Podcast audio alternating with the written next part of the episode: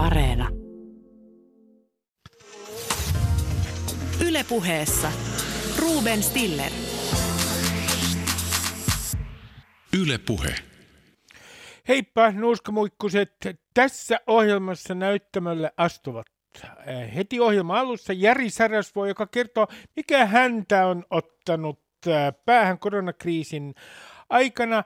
Ja Sarasvo kertoo teille myös, äh, ketkä ovat voittaneet äh, tämän äh, koronakriisin aikana. Tämän jälkeen kuulkaa osassa kaksi. Me kysymme, lukeeko se virus lakia, delaako se virus, siis kuoleeko se siihen, että se kuuntelee hallituksen kapulakieltä. Anu Kantola, Helsingin yliopiston professori, äh, analysoi äh, hallituksen tapaa viestiä. Ja kuulkaa lopuksi, kysymme, että periytyvätkö traumat äh, mahdollisesti epigeneettisesti. Ja mitä se epigenetiikka oikein tarkoittaa? Kuunnelkaa oikein tarkkaan, koska tulette kuulemaan asioita, joita ette todellakaan ole kuulleet koulussa kuulette muun muassa mielenkiintoisista tutkimustuloksista. Ja teille kaikille, kuka nyt ilmoitan ähm, kapulakielellä, että äh, tämän ohjelman aikana allekirjoittanut tekee kokonaisvaltaisen ohjelmasuoritteen, joka tuottaa synergiaetuja feedback loopissa. Näin, tämäkin tuli nyt selväksi ja oikein suomalaisella selkokielellä. Tervetuloa mukaan. Ylepuheessa Ruben Stiller. Ylepuhe. Osa yksi. Mikä Jari Sarasvuota ottaa päähän? Jari Sarasvuo, me palaamme rikospaikalle. Haastattelin sua, kun koronakriisi oli alkanut viime keväällä ja nyt äh, tämä on siis jatkoosa. Mikä on ottanut Jari sua todella aivoon tämän kriisin aikana?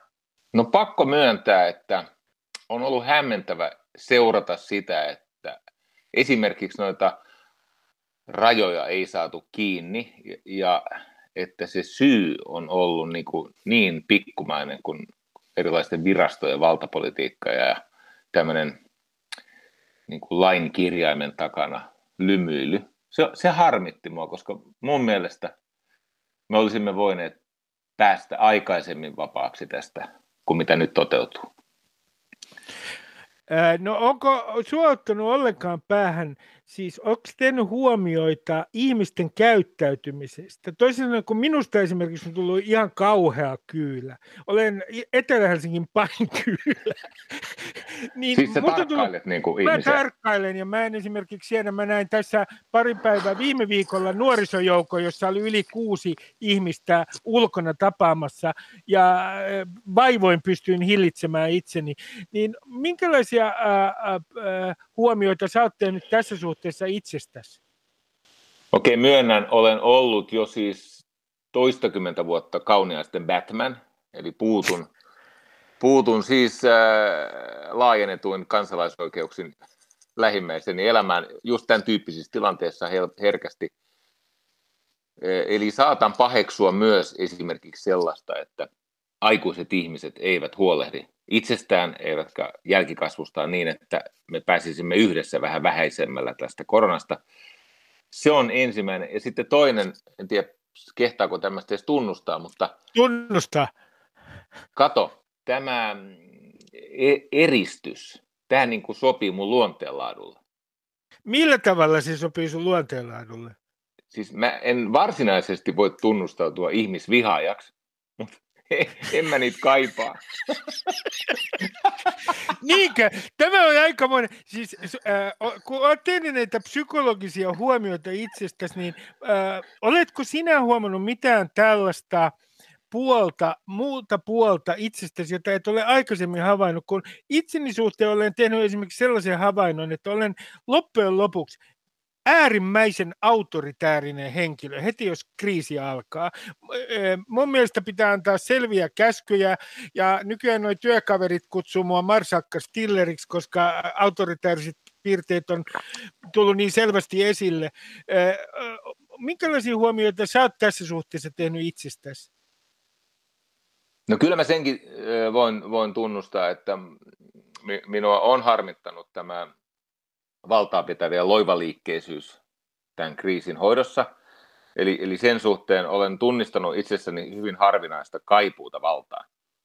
Olen jopa ajatellut, että en ehkä ymmärtäisi yhtä paljon kuin nämä päättäjät, mutta osaisin kyllä tehdä ratkaisuja, jotka olisivat vaikuttavampia ja nopeampia. Ja se on tietenkin varmaan harha ja kaikkien onneksi ei ole mitään pelkoa siitä, että valtaan pääsisin, mutta tajuan tuon tietynlaisen, mitä sä kutsut autoritäärisyydeksi. Siis meillä on hallinnan kaipuu ja tämähän on, siis kun meitä rajoitetaan näin, niin, niin se heikentää hallinnan tunnetta ja sen vastareaktio on, on siis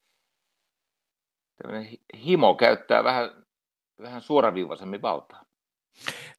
No jos sä vertaat oman elämänkaares äh, aikaisiin kriiseihin, sähän näit 90-luvun alun mm. syvän laman, niin äh, jos laitetaan asteikolle tämä kriisi, niin, niin onko tämä sun elämänkaaren aikana niin kuin vakavin kriisi Suomessa? Ei ole. Esimerkiksi silloin 90-luvun alussa se lama tappoi nopeammin ja enemmän ihmisiä. Ihan oman keren kauttakin jos katsoo itsemurhatilastoja. Ja se, se miten käsittämätön on semmoisen pienen kansakunnan kohtalo, jossa viiden miljoonan asukkaan kansasta 280 000 perhettä ajetaan konkurssiin. Nythän ei ole tapahtunut tällaista. Eli tietenkin ymmärrän tämän kärsimyksen, ymmärrän kuolemanpelon, ymmärrän myös surun, siis melkein tuhat ihmistä on kuollut, mutta tämä on verrattuna siihen sun mainitsemaan 90-luvun alun lamaan, niin tämä on, tämä on vielä toistaiseksi, me emme ole nähneet sitä. Todennäköisesti tästä päästään vähäisemmällä, ja vaikka mä uskon, että tämä jälkiselvittely on oleva kivuliaampi kuin mitä tämä itse akuuttivaihe, niin siitä huolimatta en mä pidä muuten tätä edes, no ja, finanssikriisi oli taloudellisesti jyrkempi lama, se on selvä asia mutta se ei ollut kulttuurillisesti eikä henkisesti yhtä jyrkkä kuin tämä koronakriisi, mutta 90-luku sen alku oli niin kuin rauhan ajan hirvittävintä, mi- mi- mitä tämä maa on saanut kokea, ja moni muu maa. No kun just ennen kuin me ä, aloitettiin tämä nauhoitus, niin sä sanoit mulle, ä, että, että tässä on tapahtunut valtava varojen siirto rikkaille. Joo. Mitä, mitä sä tarkoitat sillä? Ö, ikinä historiassa, missään tunnetussa historiassa ei ole ollut tällaista käsittämätöntä ö, varallisuuden siirtoa. Siis ö, me konfiskoidaan tulevaisuuden työtuloja ja siirretään ne kapitalisteille. Eli tämä ö, ihan ymmärrettävä elvytyksen tarve on johtanut siihen, että on, on tapahtunut siis aivan käsittämätön, a, aivan ainutlaatuinen irtiotto omistavalla luokalla. Eli keskuspankkirahoitus on tietenkin puhaltanut käsittämättömän kuplan sinne pörsseihin, mutta myös kiinteistöjen hinnat on Yhdysvalloissa jopa 30 pinnaa koholla. Ja nyt se velkaraha, siis se, se keskuspankkivelka, edelleen raha on velkaa, vaikka mitä sanottaisiin, niin raha ei ole lakannut olemasta velkaa, se on rahan määritelmä, se on velkapaperi tai siis se on velkasuhde.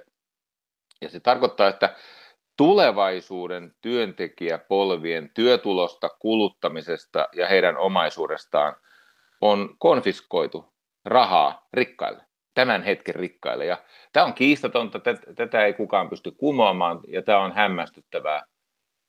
Ja mun veikkaus on se, että Tämä johtaa siis samanlaiseen yhteiskunnalliseen reformiin, kun oli toisen maailmansodan jälkeen, oli pakko luoda sosiaaliturvajärjestelmä, jotta kommunismin ja fasismin kauhut eivät toistuisi. Niin mä luulen, että tämä, menee, niin kuin, tämä eriarvoisuus menee niin holtittomaksi, että ihan niin kuin oman turvallisuutensa nimissä nämä kapitalistit kohta keksii jonkun semmoisen yhteiskunnan, joka ei ole ihan ihan näin äh, niin kuin mustavalkoinen tai epätasa-arvoinen. Epätasa-arvoinen, mm, juuri näin.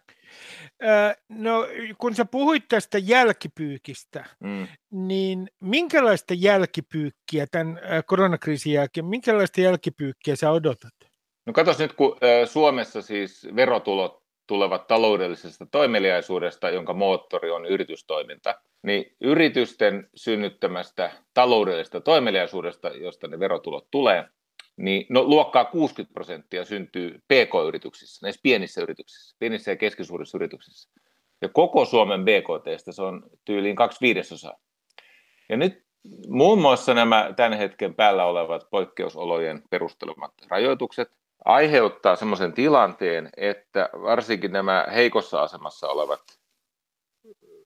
yrittäjävetoiset pienet yritykset, nehän ajautuu niin ahtaalle, että siitä seuraava jälkipyykki on oleva poliittisesti ja yhteiskunnallisesti erittäin vaikeasti hallittavissa.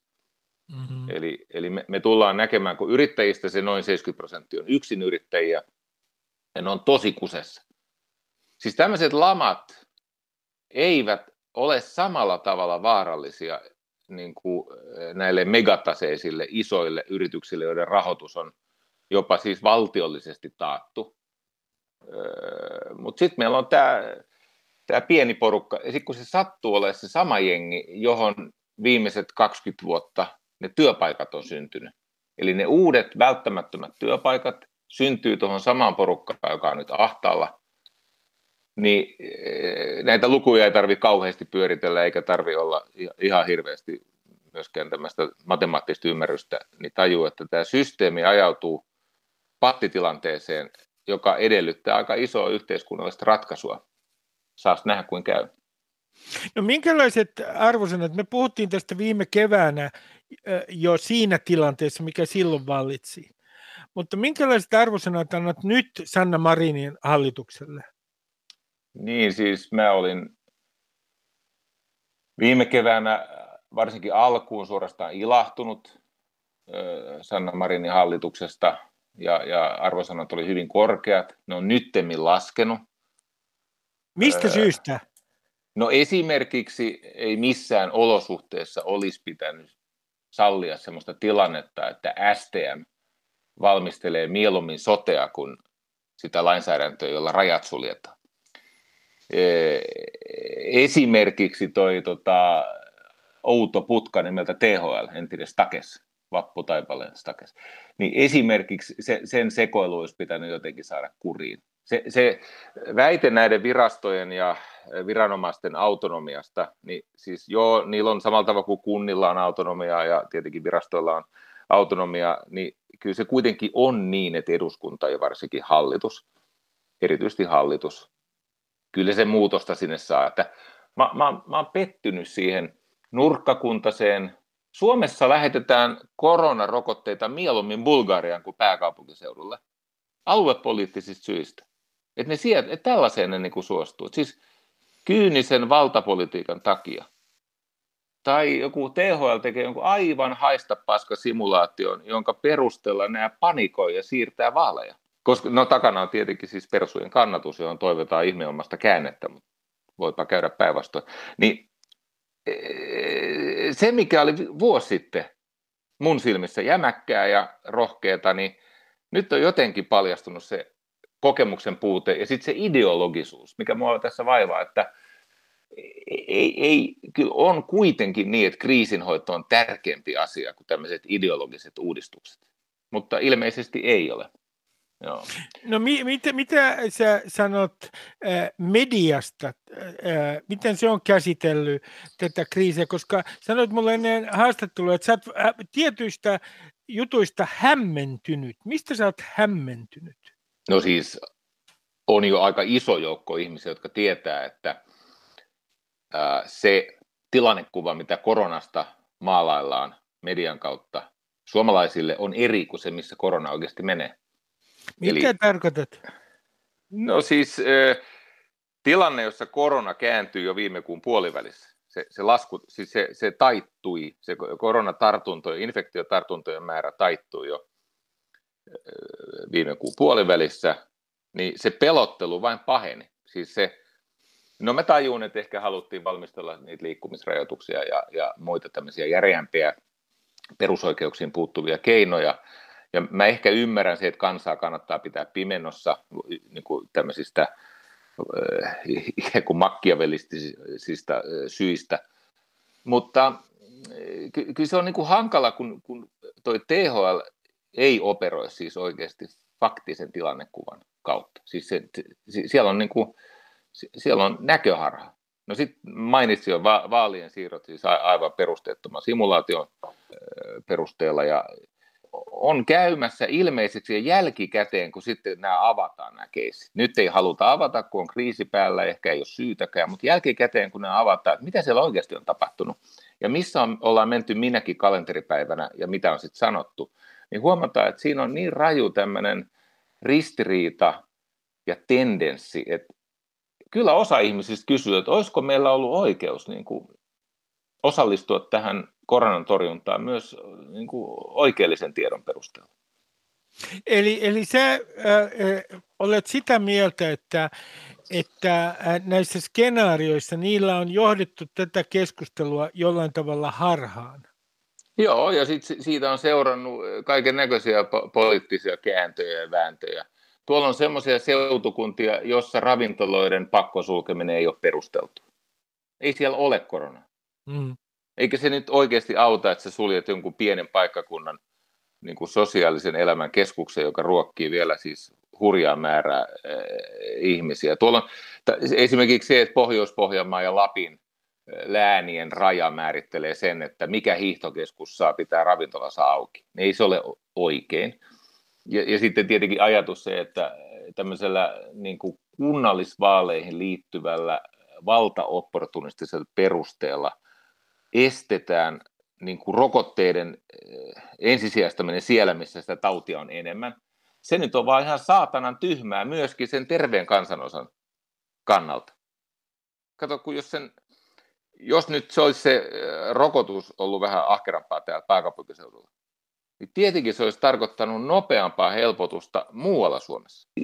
Ja sitten tässä on tämmöinen, että no nyt mä en niin kauheasti asettele sanojani, mutta on kuitenkin vähän varovainen, koska ihmisen tulee hillitä itseään puhuessaan näistä asioista, vaikka ne olisi kuinka faktapohjaisia, jotta ei leimaannu esimerkiksi rokotekriittiseksi tai, tai ei leimaannu öyhöttäjäksi. Tai, siis on, meidän kulttuuriin ei kuulu asioista keskustelu ilman leimaantumisen pelkoa. Niin aika mm. moni on hiljaa toistaiseksi. Ja sitten tulee se aika, jolloin niin kuin jälkikäteen, jälkiviisaasti kaikki puidaan ja se on niin kuin noloa. No viimeinen kysymys Jari Sarasvuo, että lyhyesti, jos sun pitäisi sanoa, että mik, mitä tämä on opettanut suomalaisesta yhteiskunnasta, niin mitä tämä kriisi on opettanut? No ensinnäkin ollaan me mahtavan kuuliaista ja tilanne herkkää kansaa. Siis onhan tämä siis mennyt kaiken kaikkiaan, ettei jää väärää kuva. Tähän on onnistunut mahtavasti tämä hengenvaarallisen eh, tota, keuhkokuumetta aiheuttavan infektiotaudin torjunta. Eli, eli kaikki pisteet tästä tälle kansalle ja myöskin jonkin verran viranomaisille, mutta e, ennen kaikkea kansalle. Eh, tilanne voisi olla niin kuin Virolla on tai, tai, tai Ruotsissa on tai Venäjällä. Siis tästä isot kiitokset ja jälleen kerran onnittelut. Ja sitten toinen on se, että aika lyhytnäköistä sitten kumminkin on, koska tässä täytyy nämä arjen asiat, johon liittyy siis toimeentulo ja ihmisten niin kuin säällisen elämän suojelu, niin ne pitää hoitaa seuraavaksi ja saa nähdä, riittääkö siihen selkäranka. Jari Särjesvuo, kiitoksia paljon haastattelusta. Kiitos ystävä. Ylepuheessa Ruben Stiller. Yle Puhe. Osa kaksi. Lukeeko virus lakia? Kuoleeko se mahdollisesti hallituksen kapula kieleen? Professori Anu Kantola. Professori Anu Kantola, sä olet kritisoinut Helsingin Sanomissa tällä viikolla hallituksen viestintästrategiaa tai viestintätapaa. Mikä siinä on vikana? No tota, ehkä se semmoinen perusongelma mun mielestä on se, että puhutaan aika vaikeaselkoisesti ja takerrutaan pykäliin ja lakeihin. Ikään kuin tämä ratkaisu löytyisi sen kautta, että meillä on tietyt lait ja säännöt, joita sitten ihmiset tottelee. Ja, ja tota mun mielestä nykymaailmassa kuitenkin pitäisi lähteä siitä, että me motivoidaan ihmisiä tekemään asioita ja, ja tota, otetaan kaikki mukaan tähän prosessiin ja, ja sillä tavalla se tyyli pitäisi ehkä olla vähän erilainen kuin mikä se nyt on ollut. No, mitä hallituksen pitäisi tehdä, jotta tämä viestintätapa paranisi? Mikä on sun neuvo, ihan konkreettinen neuvo pääministeri Sanna Marinille esimerkiksi? No mun mielestä jotenkin täytyisi saada hallintaan nämä tämmöiset juridiset prosessit sillä tavalla, että ne ei ole siinä se hallitseva tekijä. Et nyt me ikään kuin jännitetään koko ajan sitä, että saadaanko niitä pykäliä aikaiseksi, mutta me ei niin kuin jännitetä sitä, että miten me saadaan tämä ongelma ratkaistua. Ja, ja tota noin, niin mä en tiedä, mistä tämä oikeastaan johtuu, miksi esimerkiksi tuo lainvalmistelu meni semmoiseen umpikujaan, kun se meni viime viikolla. Et tietenkin voi olla kyse siitä, että meillä on vähän ehkä kokemattomat ministerit, joilla, joilla ei ole välttämättä kovin vahvaa otetta siitä virkakunnasta, vai, vai, vai mistä sitten on kyse? Onko nämä perustuslakiasiantuntijat ottaneet niin kuin ison roolin yllättäen? Mutta jollakin tavalla kuitenkin se on mun mielestä pääministerin ja valtioneuvoston tehtävä ottaa itse se tota, kapula käteen ja, ja, ja tota, johtaa tätä prosessia ja sitten, sitten puhua sillä tavalla, että se on ihmisille selkeää ja, ja, ja motivoivaa. No kun sä kirjoitit, että kriisin koettelema Suomi hakee suojaa pykäläviidakosta, niin, niin äh, sun analyysis tässä kirjoituksessa on se, että tästä on tapahtunut tämmöinen tietynlainen taantuminen jolloin herää tietenkin kysymys, että onko tämä ikään kuin tämä näistä lain hienouksista keskusteleminen, onko se tietynlainen jonkinlainen defenssi, psykologinen kollektiivinen defenssi tai sijaistoiminto? No tota, näinhän, näinhän sitä voisi ajatella, kun tässä ihmettelee tätä touhua, että, että tota, äh, Suomessa lakiin turvautuminen on ollut se tapa 1800-luvulta lähtien puolustaa, puolustaa meitä kriisissä. Ja, ja tota noin, niin musta jotenkin näyttää siltä, että sen tyyppinen asia tulee ikään kuin sitten ihan selkäytimestä, että meidän täytyy saada ne poliittiset päättäjät myöskin ehkä ajattelee, että heidän täytyy saada se laki turvaksensa. Että Suomessa ei, ei, ei tykätä semmoisesta poliitikosta, joka esittää visioita ja näkemyksiä ja, ja on, on tota noin niin, vahvojen tota, mielipiteiden kanssa liikkeellä, vaan, vaan usein se menee juuri näin, että nojaudutaan faktoihin ja lakeihin. Mutta tässä se mun mielestä nyt menee jo sitten legalismin puolelle, että myöskin niin kuin sotkeudutaan niihin pykäliin. No kun äh, täällä sotkeudutaan näihin pykäliin, niin onko tässä siis semmoinen pitempi historia meillä, että me jotenkin palataan siihen tämän kansakunnan syntyhistorian aikoihin, jolloin tietenkin perustuslaki ja laki oli Suomen suoja Venäjän imperiumia vastaan. No näinhän se oli 1800-luvulla, että se oli se ainoa suoja, mikä meillä, meillä oli, ja, ja tota noin, niin nimenomaan Venäjän, Venäjän valtaa vastaan. Ja, ja sitten aina kokoonnuttiin, pystytettiin Aleksanteri toisen patsas tuohon Senaatin torille silloin 1800-luvun lopulla sen takia, että hän oli kunnioittanut meidän omia lakeja ja, ja, ja keräännyttiin sen ympärille osoittamaan mieltä, kun, kun sortovuodet oli päällä. Et, että tota, kyllä se on semmoinen mun mielestä suomalaisessa tajunnassa, että jokainen kansakunta sitten kaivaa sieltä sen jonkun olemassaolonsa perustan. Ja, ja tämmöinen kriisi tietenkin tuo sen esiin. Et mun mielestä kiinnostavaa esimerkiksi Ruotsissa on ollut, että heillä on hyvin erilainen se reaktio. Että heillähän on ollut vähän tämmöinen imperiumin reaktio. Että he, he ottaa näin, että he hallitsevat tätä tilanteen ja tässä ei ole mitään ongelmaa ja he pystyvät tätä aivan suvereenisti hoitamaan, joka ehkä selittää sitä, että miksi Ruotsin tyyli on ollut aika lailla erilainen kuin Suomessa. No, yksi asia, mikä on tietysti kiinnostavaa, on se, että, että välillä tuntuu kuin täällä Suomessa olisi jonkinlainen hahmotusharha, että ei kerta kaikkiaan nähdä, ei tunnuta näkevän sitä, kuinka hyvin Suomi pärjää esimerkiksi eurooppalaisessa vertailussa, koronakriisi vertailussa. Ja sitten tuntuu välillä nyt siltä, että kun asiat on selvästi menossa parempaan suuntaan, niin siitä huolimatta täällä niin kuin edelleen nyrkistellään. O, mitä mieltä sinä olet, että onko tässä jonkinlainen hahmotushäiriö, että täällä ei oikein nähdä, kuinka hyvin tämä on noin suhteessa esimerkiksi moniin muihin Euroopan maihin hoidettu tämä kriisi? No siitäkin varmaan vaiheita, että silloin mun mielestä vuosi sitten keväällä, niin sehän oli todella pelottava se tilanne, kun ei tiedetty, että mikä mm. virus se on ja kuinka paljon se tappaa. Ja silloin mun mielestä olikin ihan ympärryttävää, että oltiin erittäin tiukkoina ja vakavina ja, ja tota, ne, ne, esimerkiksi hallituksen infot oli hyvin juhlallisia ja vakaita. Mutta että tota, nyt tietenkin niin tilanne on muuttunut aika paljon, me tiedetään paljon enemmän, tässä on niinku ratkaisut lähipiirissä näyttäisi olevan aika todennäköisiä, että, että tilanne rupeaa ratkeamaan. Ja siinä vaiheessa myös sitten ihmiset alkaa tajuta, että he nyt ei ole välittömässä kuolemanvaarassa tässä ihan kaikki koko ajan. Ja, ja silloin mun mielestä tarvittaisiin sellaista positiivisempaa ää, viestintää. Ja sitten toisaalta myös tarvittaisiin empatiaa, että se kriisi, mikä meillä on, niin se kohtelee suomalaisia hirveän eri tavalla.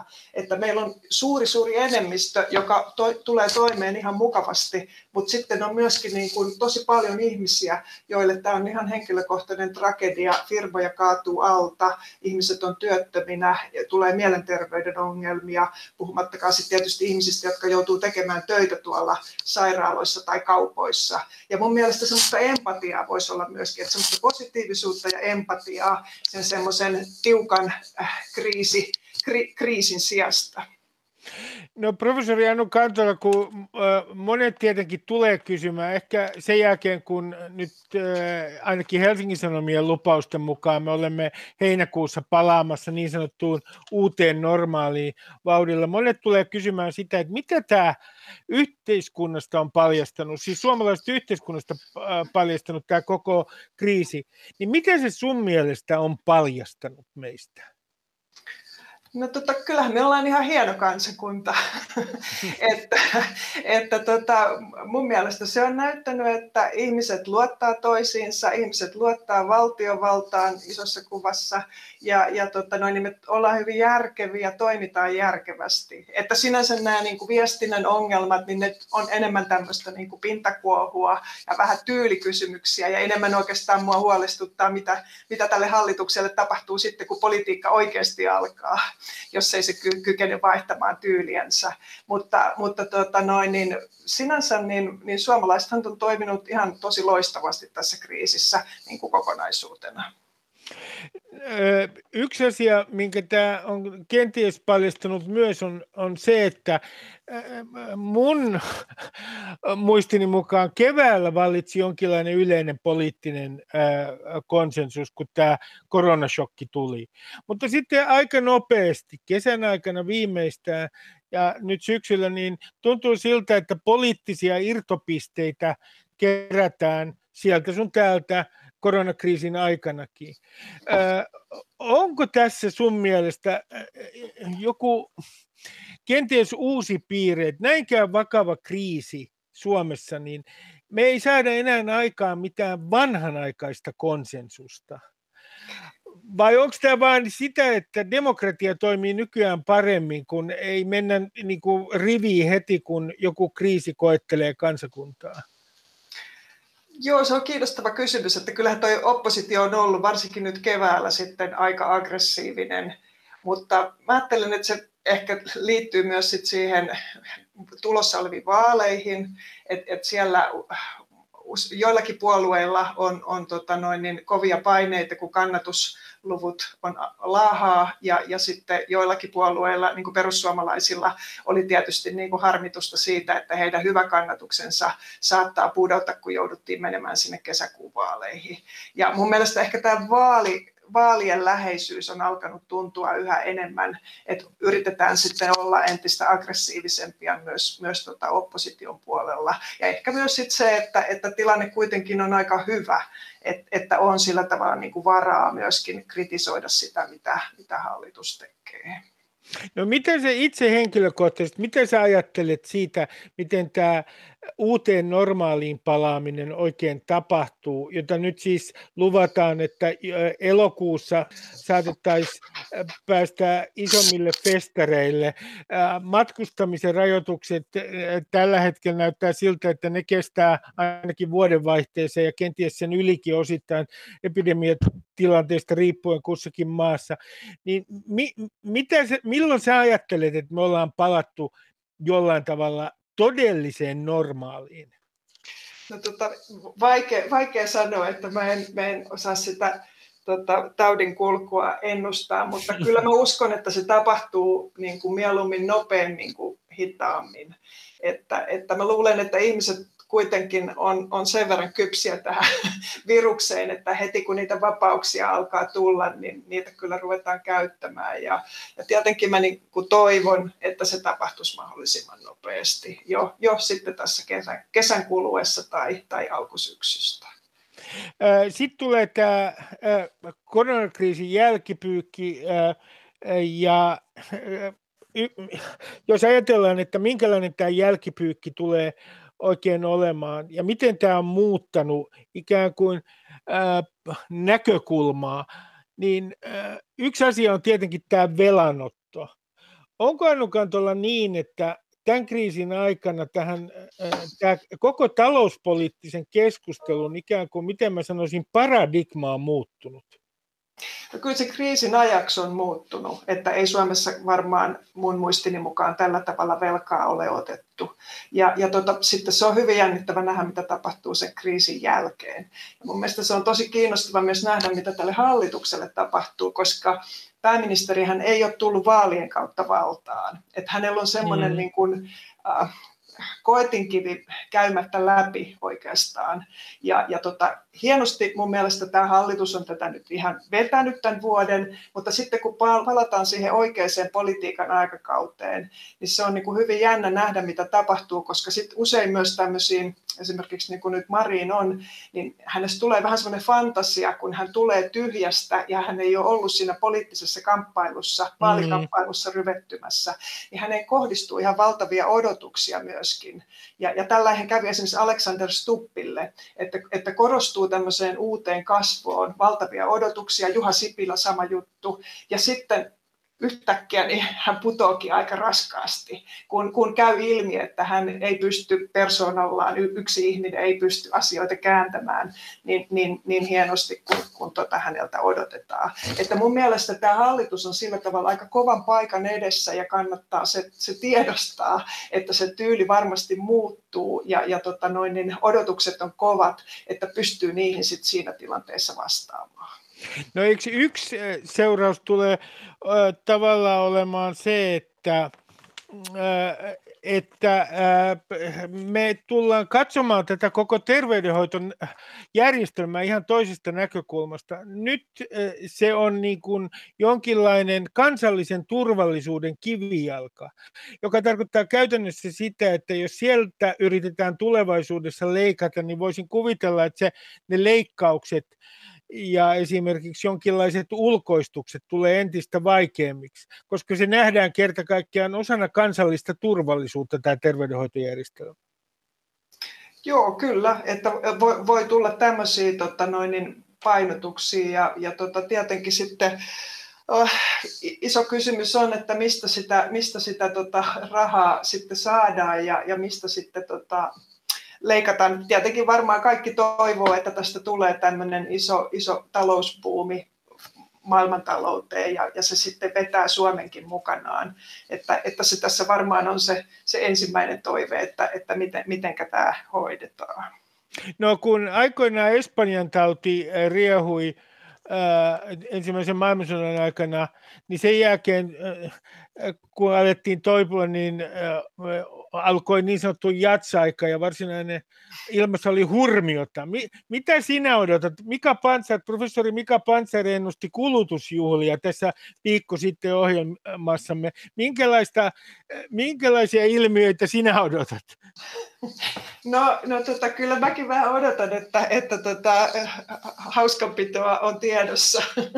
että, että tota, se on jännittävä nähdä. Monihan nyt ajattelee, että edetään entistä vaatimattomammin ja, ja tota noin, niin palataan maaseudun rauhaan, mutta, mutta jotenkin, jotenkin mullakin tämmöinen tuntuma on, että, että kyllä se voi olla, että kun tämä tästä väistyy, niin, niin sitten, sitten esimerkiksi matkailu alkaa uudella, uudella voimalla ja, ja tota, välttämättä ne elämän pienet, hyvät, tärkeät asiat ei enää sitten paina niin paljon, mutta, mutta nähtäväksi jää. Ää, professori Anu Kantola, kiitoksia paljon haastattelusta. Kiitos, kiitos. Ylepuheessa Ruben Stiller. Yle Puhe. Osa kolme.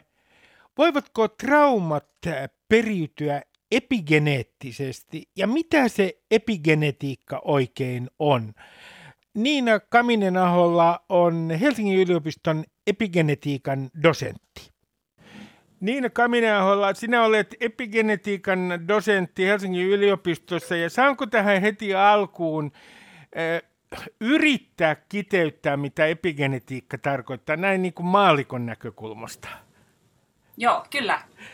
Eli minä olen ymmärtänyt näin asian ja luultavasti väärin, että se tarkoittaa sitä, että ympäristön tekijät, esimerkiksi ravinto, saattaa vaikuttaa siihen, miten esimerkiksi ihmisten geenit kytkeytyy päälle tai pois päältä. Ja nämä geneettiset muutokset, jotka ympäristö on osittain aiheuttunut, niin ne saattaa äh, sitten äh, siirtyä seuraaviin sukupolviin, nämä muutokset. Onko tämä onko tämä todella huono epigenetiikan määritelmä? Uh, ei, ei ollenkaan. Saanko vähän tarkentaa sitä? Saat, kaikki mokomi. Eli tota, tosiaan, eli pelkkä DNA-juoste ei kerro meistä kaikkea. Että sen juosteen päällä on toinen kerros informaatiota, ja sitä kutsutaan epigenomiksi. Eli epigenomi on vähän kuin kapellimestari, joka ohjaa geenien orkesteria. Ja se säätelee kaikkia meidän geenejä eri soluissa. Eli sillä on tosi iso rooli ihan siinä, mitä me ollaan ihmisinä, organismeina. Ja sillä on myös iso rooli sikiön kehityksessä ja solujen erilaistumisessa. Ja se tiedetään myös, että ympäristötekijät muuttaa näitä epigeneettisiä merkkejä. Ne saattaa sotkeutua pahastikin. Esimerkiksi voi aiheuttaa syöpä, edesauttaa syövän syntyä ja tämmöistä hallitsematonta kasvua ja Eli epigenomi välittää ympäristön vaikutuksia genomille. Eli siis ei mikään ihan pieni rooli. Ei, ei ole mikään pieni rooli. Jos me yritetään avata tätä esimerkkien kautta, niin mikä sun mielestä on tämmöisestä epigeneettisestä prosessista, esimerkiksi ihmisten kohdalla, niin hyvä esimerkki? No yksi hyvä esimerkki on, jos puhutaan just noista perinnöllisistä vaikutuksista, niin ensinnäkin pitää tietenkin lähteä siitä, että erottaa mikä on oikeasti sukusolujen kautta periytyvää ja mikä on sitten tämmöisiä ympäristön suoria vaikutuksia epigenomiin. Niin yksi erittäin tota, mun mielestä mielenkiintoinen esimerkki on tämmöinen uh, Ice Storm-projekti, joka liittyy Kanadan historiallisen voimakkaaseen ja tuhoisaan lumimyrskyyn vuonna 1998. Ja silloin jäi puolitoista miljoonaa ihmistä ilman sähköä jopa 40 päiväksi. Ja silloin oli just kylmin vuoden aika. Eli oli aivan hirveä stressi ihmisillä. Ja silloin tutkittiin vajaa 200 äitiä, että miten raskauden aikainen stressi vaikuttaa heidän lasten kehitykseen. Ja sitten kun lapset oli vähän päälle 10-vuotiaita, niin todettiin, että heillä on muutoksia immuunijärjestelmässä ja metaboliassa. Ja sitten huomattiin myös, kun tutkittiin verta- ja sylkinäytteitä, että niillä oli näihin metaboliaan ja immunijärjestelmään liittyvissä geeneissä, epi, geenien epigeneettisissä merkeissä muutoksia. Eli tämä äidin raskauden aikana kokema stressi aiheutti pysyviä muutoksia lasten kehitykseen. Tämä, tämä on erittäin hyvä esimerkki. Äh, niin äh, Kamineaholla, mulla on täällä, ja mä oon törmännyt tähän esimerkkiin useamman kerran. Puhutaan äh, Hollannin nälänhädästä toisen maailmansodan aikana. Ja sitten on tutkittu, että miten se on vaikuttanut niiden äitien jälkeläisiin, jotka äidit on ollut raskaana tämän toisen maailmansodan aikaan, sen nälänhädän aikana, niin on tultu siihen tulokseen, että näissä jälkeläisissä muun muassa äh, skitsofrenian frekvenssi on korkeampi. Sitten siellä on diabetesta esimerkiksi enemmän.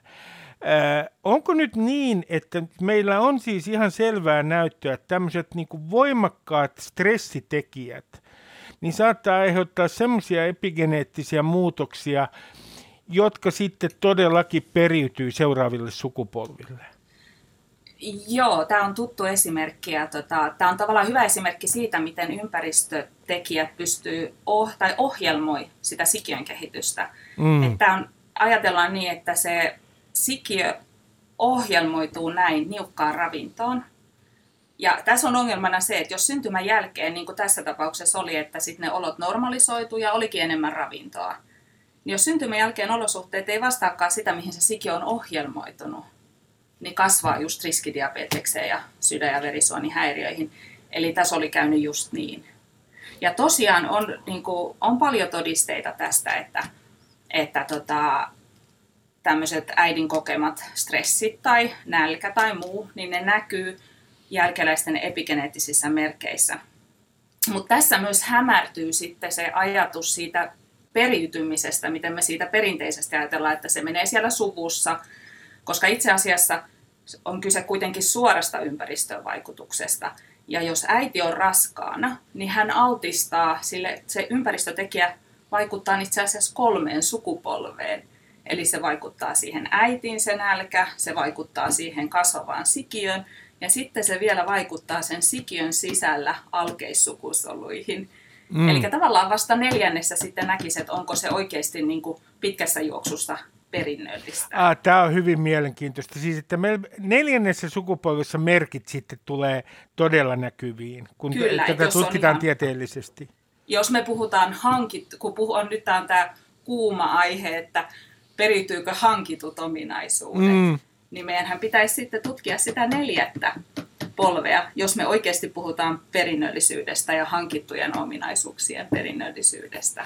No, äh, sä olet itse tutkinut alkoholin vaikutuksia. Äh, siis äh, alkoholin vaikutuksia, jos äiti on nauttinut alkoholia raskauden aikana. Minkälaisia tuloksia äh, sinä olet saanut?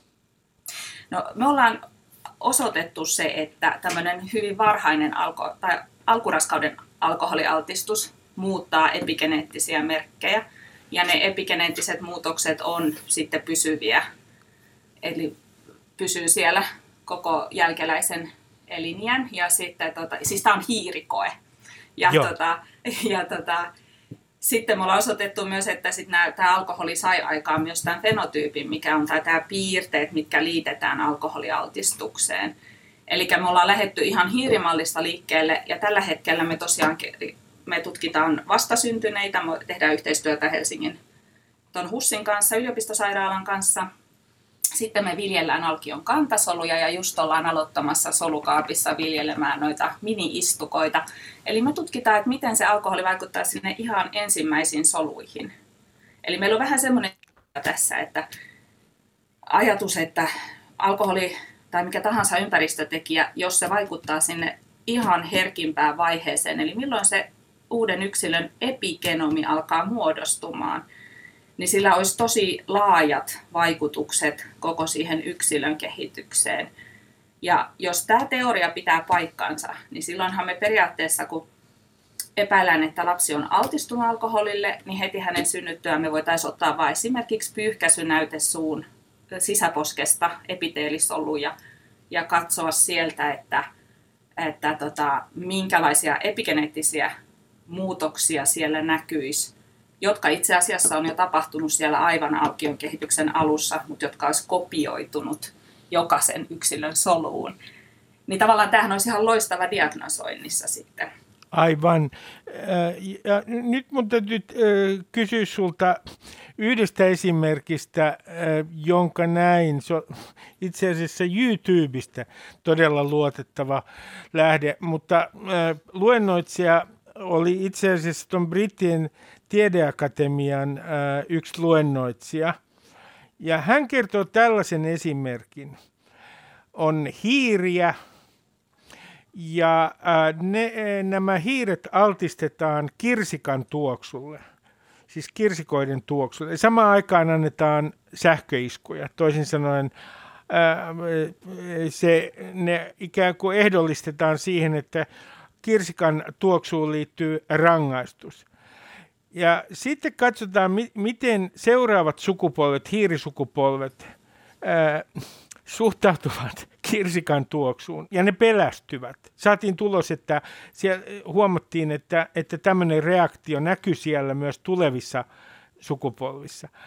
Onko tämä liian pitkälle mennyt johtopäätös, mikä siinä luennolla esitettiin? Vai voiko todella olla näin, että tämmöinen pelkoreaktio, ikään kuin voi ehdollistettu pelkoreaktio, voi jossain muodossa periytyä?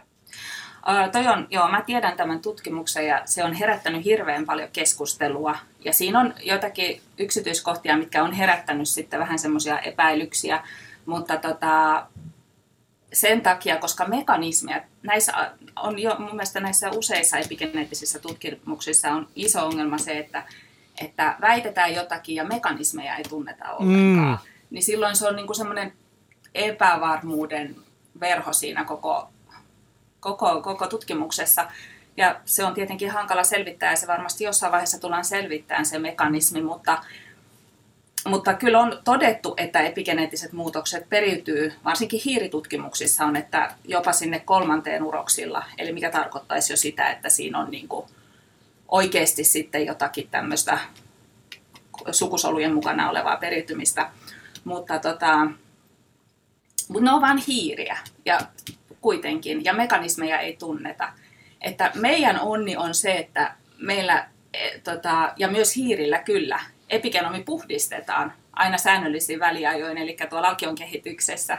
Eli kaikki meidän äidin ja isän ja heidän vanhempien ja meidän esi- esi-isien elintavat ja ehkä pahetkin, niin poistuu meidän epigenomista ja me tavallaan pystytään aloittamaan puhtaalta pöydältä.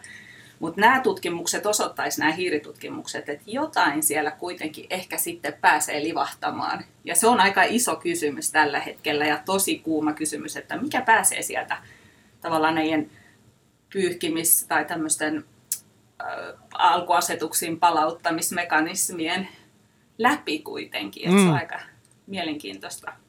No kun meille on opetettu siis – minun sukupolvelleni tietysti koulussa, että hankitut ominaisuudet eivät periydy. Ja sitten viitataan semmoiseen kaveriin kuin Lamarck, jonka kuuluisa esimerkki oli se, että minkä takia kirahveilla on niin pitkä kaula, kun ne on alkanut kurkotella puitten yläoksien lehtiä, ja sitten se on vähitellen tämä hankittu ominaisuus periytynyt jälkipolvelle. Tämähän oli se Lamarkin yksi esimerkki. Niin onko nyt niin, Kamina olla niin, että koko tämä ajatus siitä, ensinnäkin eh, tämmöiset perusoletukset, esimerkiksi siitä, että meillä on jonkinlainen vastakkainasettelu ympäristön ja geenien välillä, ja sitten väitellään siitä, että kuinka paljon ympäristö vaikuttaa esimerkiksi kasvatus, tai joku muu ympäristötekijä ja kuinka paljon geenit vaikuttaa, niin tämä on nyt niin kuin täysin harhaanjohtava vastakkainasettelu. Että epigenetiikka on tässä suhteessa ihan konkreettinen vallankumous. No on, on siinä mielessä, että mä luulen, että kun me päästään nyt, ruvetaan ymmärtää sitä, mitä siellä alkion kehityksen ihan alussa tapahtuu, niin mä luulen tosi monen tämmöisen kehityksen häiriön esimerkiksi hermoston kehityksen häiriön syntymekanismit paljastuu. Koska niitä geenejä on yritetty metsästää ja on niitä löytynyt, mutta ne selittää loppujen lopuksi tosi vähän monesta tämmöisestä monitekijäisestä häiriöstä, ADHD, autismi, esimerkiksi lukihäiriö, jota itsekin olen tutkinut väitöskirjassani, niin on se ympäristön vaikutus ja se iso aukko, mitä se kaikkea pitää sisällään, niin mä luulen, että se aika paljon menee sinne alkion kehityksen alkuun, mitä ei sitten näillä perinteisillä geneettisillä menetelmillä pysty löytämään. No jos sun pitäisi määritellä tämmöinen su- oman tieteenalan epigenetiikan suuri mysteeri tällä hetkellä, se suuri kysymys, joka on vielä niin kuin suureksi osaksi avoin, niin mikä se kysymys oikein on? No se on se, miten ympäristötekijät saa vaikuttaa epigenomin kautta, missä määrin ne vaikuttaa – epigenomin kautta ihmisen kehitykseen. se on mun mielestä tosi iso asia ja siitä tiedetään vielä hirveän vähän. Ja, se, ja tota, sitten toinen, no toinen on tietenkin tämä epigeneettinen periytyvyys, eli miten nämä muutokset periytyy. Just nämä, onko olemassa hankittujen ominaisuuksien periytymistä ja sitten ihan niin kuin yksilön kehityksessä ja sitten sukupolvien välillä pitkässä juoksussa. Että nämä on minusta ihan hirveän mielenkiintoisia kysymyksiä. Ja ylipäätään se, kuinka herkkä epigenomi on ympäristövaikutuksille, että me ei oikein tiedetä. Että on, mitkä on, nyt aletaan löytää niitä kriittisiä ajankohtia, että milloin on niin kuin herkimmillään ja muuta. Että se on, ne on tärkeitä ihan terveydenkin kannalta tietenkin. No, jos ajatellaan evoluutioteoriaa ja ajatellaan äh, epigenetiikkaa, niin sitten mä teen tämän maallikkona tämmöisen varmaankin älyttömän johtopäätöksen, mutta mä, mä tulkitsen tätä maallikkona ja hyvin tietämättömänä myös niin, että äh, evoluutiossa nämä että tästä voisi tehdä sellaisen johtopäätöksen, että evoluutiossa nämä muutokset saattaa olla yllättävän nopeita, nopeampia kuin kenties on oletettu nimenomaan tämän epigeneettisen prosessin takia. Että jos sen ympäristön vaikutus saattaa joissain tilanteissa olla merkittävä siinä, miten geenit kytkeytyy pois päältä tai päälle ja, ja ajatellaan, että nämä, sitten nämä muutokset saattaa siirtyä seuraaviin sukupolviin, niin siinähän tapauksessa niin kuin evoluutiossa voisi ajatella, että tapahtuu tämmöisiä nopeampia hyppäyksiä kuin kenties on aikaisemmin ajateltu. Joo, mä ehkä ajattelisin niin, että tota, DNA-juostetta, sitä kutsutaan kovaksi perimäksi, ja epigeneettinen perimä on sitten tämmöistä pehmeätä. Ja mun mielestä nämä vähän niin kuin on kaksi eri asiaa, että tota, tämä epigeneettinen, epigeneettiset muutot, muutokset on ennemminkin nopeaa sopeutumista vallitseviin olosuhteisiin. Mm. Ideana siinä on se, että ne ei säily pitkään. Mm. Et periaatteessa, jos ajattelee pitkässä juoksussa evoluutiota, niin, niin mä luulen, että et ne on vähän niin kuin kaksi asiaa, että lyhyt, lyhyt sopeutuminen ja sitten on tämmöinen pidempi. Ja tosi mielenkiintoista varmaan tulee, tulee niin kuin kun tutkitaan asiaa enemmän, niin tiedetään tästä enemmän, että onko sen epigeneettisen muunteluvaikutus evoluutioon, että mikä, mikä se on se suhde. Mutta mä luulen, että näin tarkoitus on vähän eri. Viimeinen kysymys on tällainen, Nina Kaminen Ahola, että, että kun ajatellaan ravinnon merkitystä. Ja kun on tutkittu esimerkiksi nyt näiden nälänhätien, äh, nälänhädän vaikutusta kenties siellä Hollannissa toisen maailmansodan aikana, niin onko tästä nimenomaan äh, ravinnon merkityksestä äh, näissä epigeneettisissä muutoksissa, niin onko sieltä tulossa aivan uusia tutkimustuloksia, että me saadaan kuulla siitä, miten kenties jossain vaiheessa, miten aikaisempien sukupolvien ää, dietti, minkälaisia epigeneettisiä muutoksia se on aiheuttanut? Uh, ravintoa on tutkittu paljon ja sen tiedetään vaikuttavan epigenomiin, kyllä. Ja varsinkin siis yksi eräs hyvin mielenkiintoinen tutkimus on Kampiasta, jossa huomattiin, että lapsen hedelmöitysajankohta, oliko se sitten kuivakausi tai sadekausi, eli ravinnon mukaan, vaikutti siihen epigenomin muodostumiseen. Ja tässä niin kuin havaittiin selkeä yhteys äidin ravitsemustila ja lapsen sitten pysyvien epigenomin muutosten välillä. Ja nyt tässä tutkimuksessa seurataan näiden lasten kehitystä. Ja mun mielestä tämä on äärettömän mielenkiintoinen tutkimus. Ja, tota, ja mä luulen, että tämmöinen materiaali tulee lisääntymään nyt paljon ja saadaan paljon mielenkiintoisia tuloksia, kun tähän on tartuttu ja aineistoja rupeaa olemaan ja muuta. Että jopa ihmisellä vaikka nämä sukupolvet onkin niin pitkiä ja näytteiden kerääminen hidasta ja muuta, niin mä luulen, että tulee paljon mielenkiintoisia tuloksia ihan viiden vuoden sisällä, kymmenen vuoden sisällä.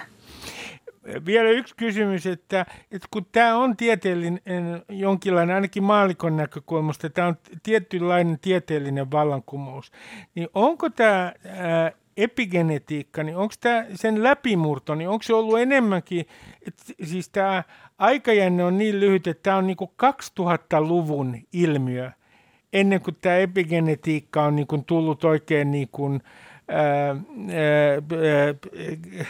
tutkijayhteisön, laajemman tutkijayhteisön tietoisuuteen? Ää, mä en itse ehkä puhuisi tieteellisestä vallankumouksesta, vaikka tämä onkin siis, no 90-luvulta tämä on lähtenyt niin kuin voimakkaammin tulemaan yleiseen tietoisuuteen.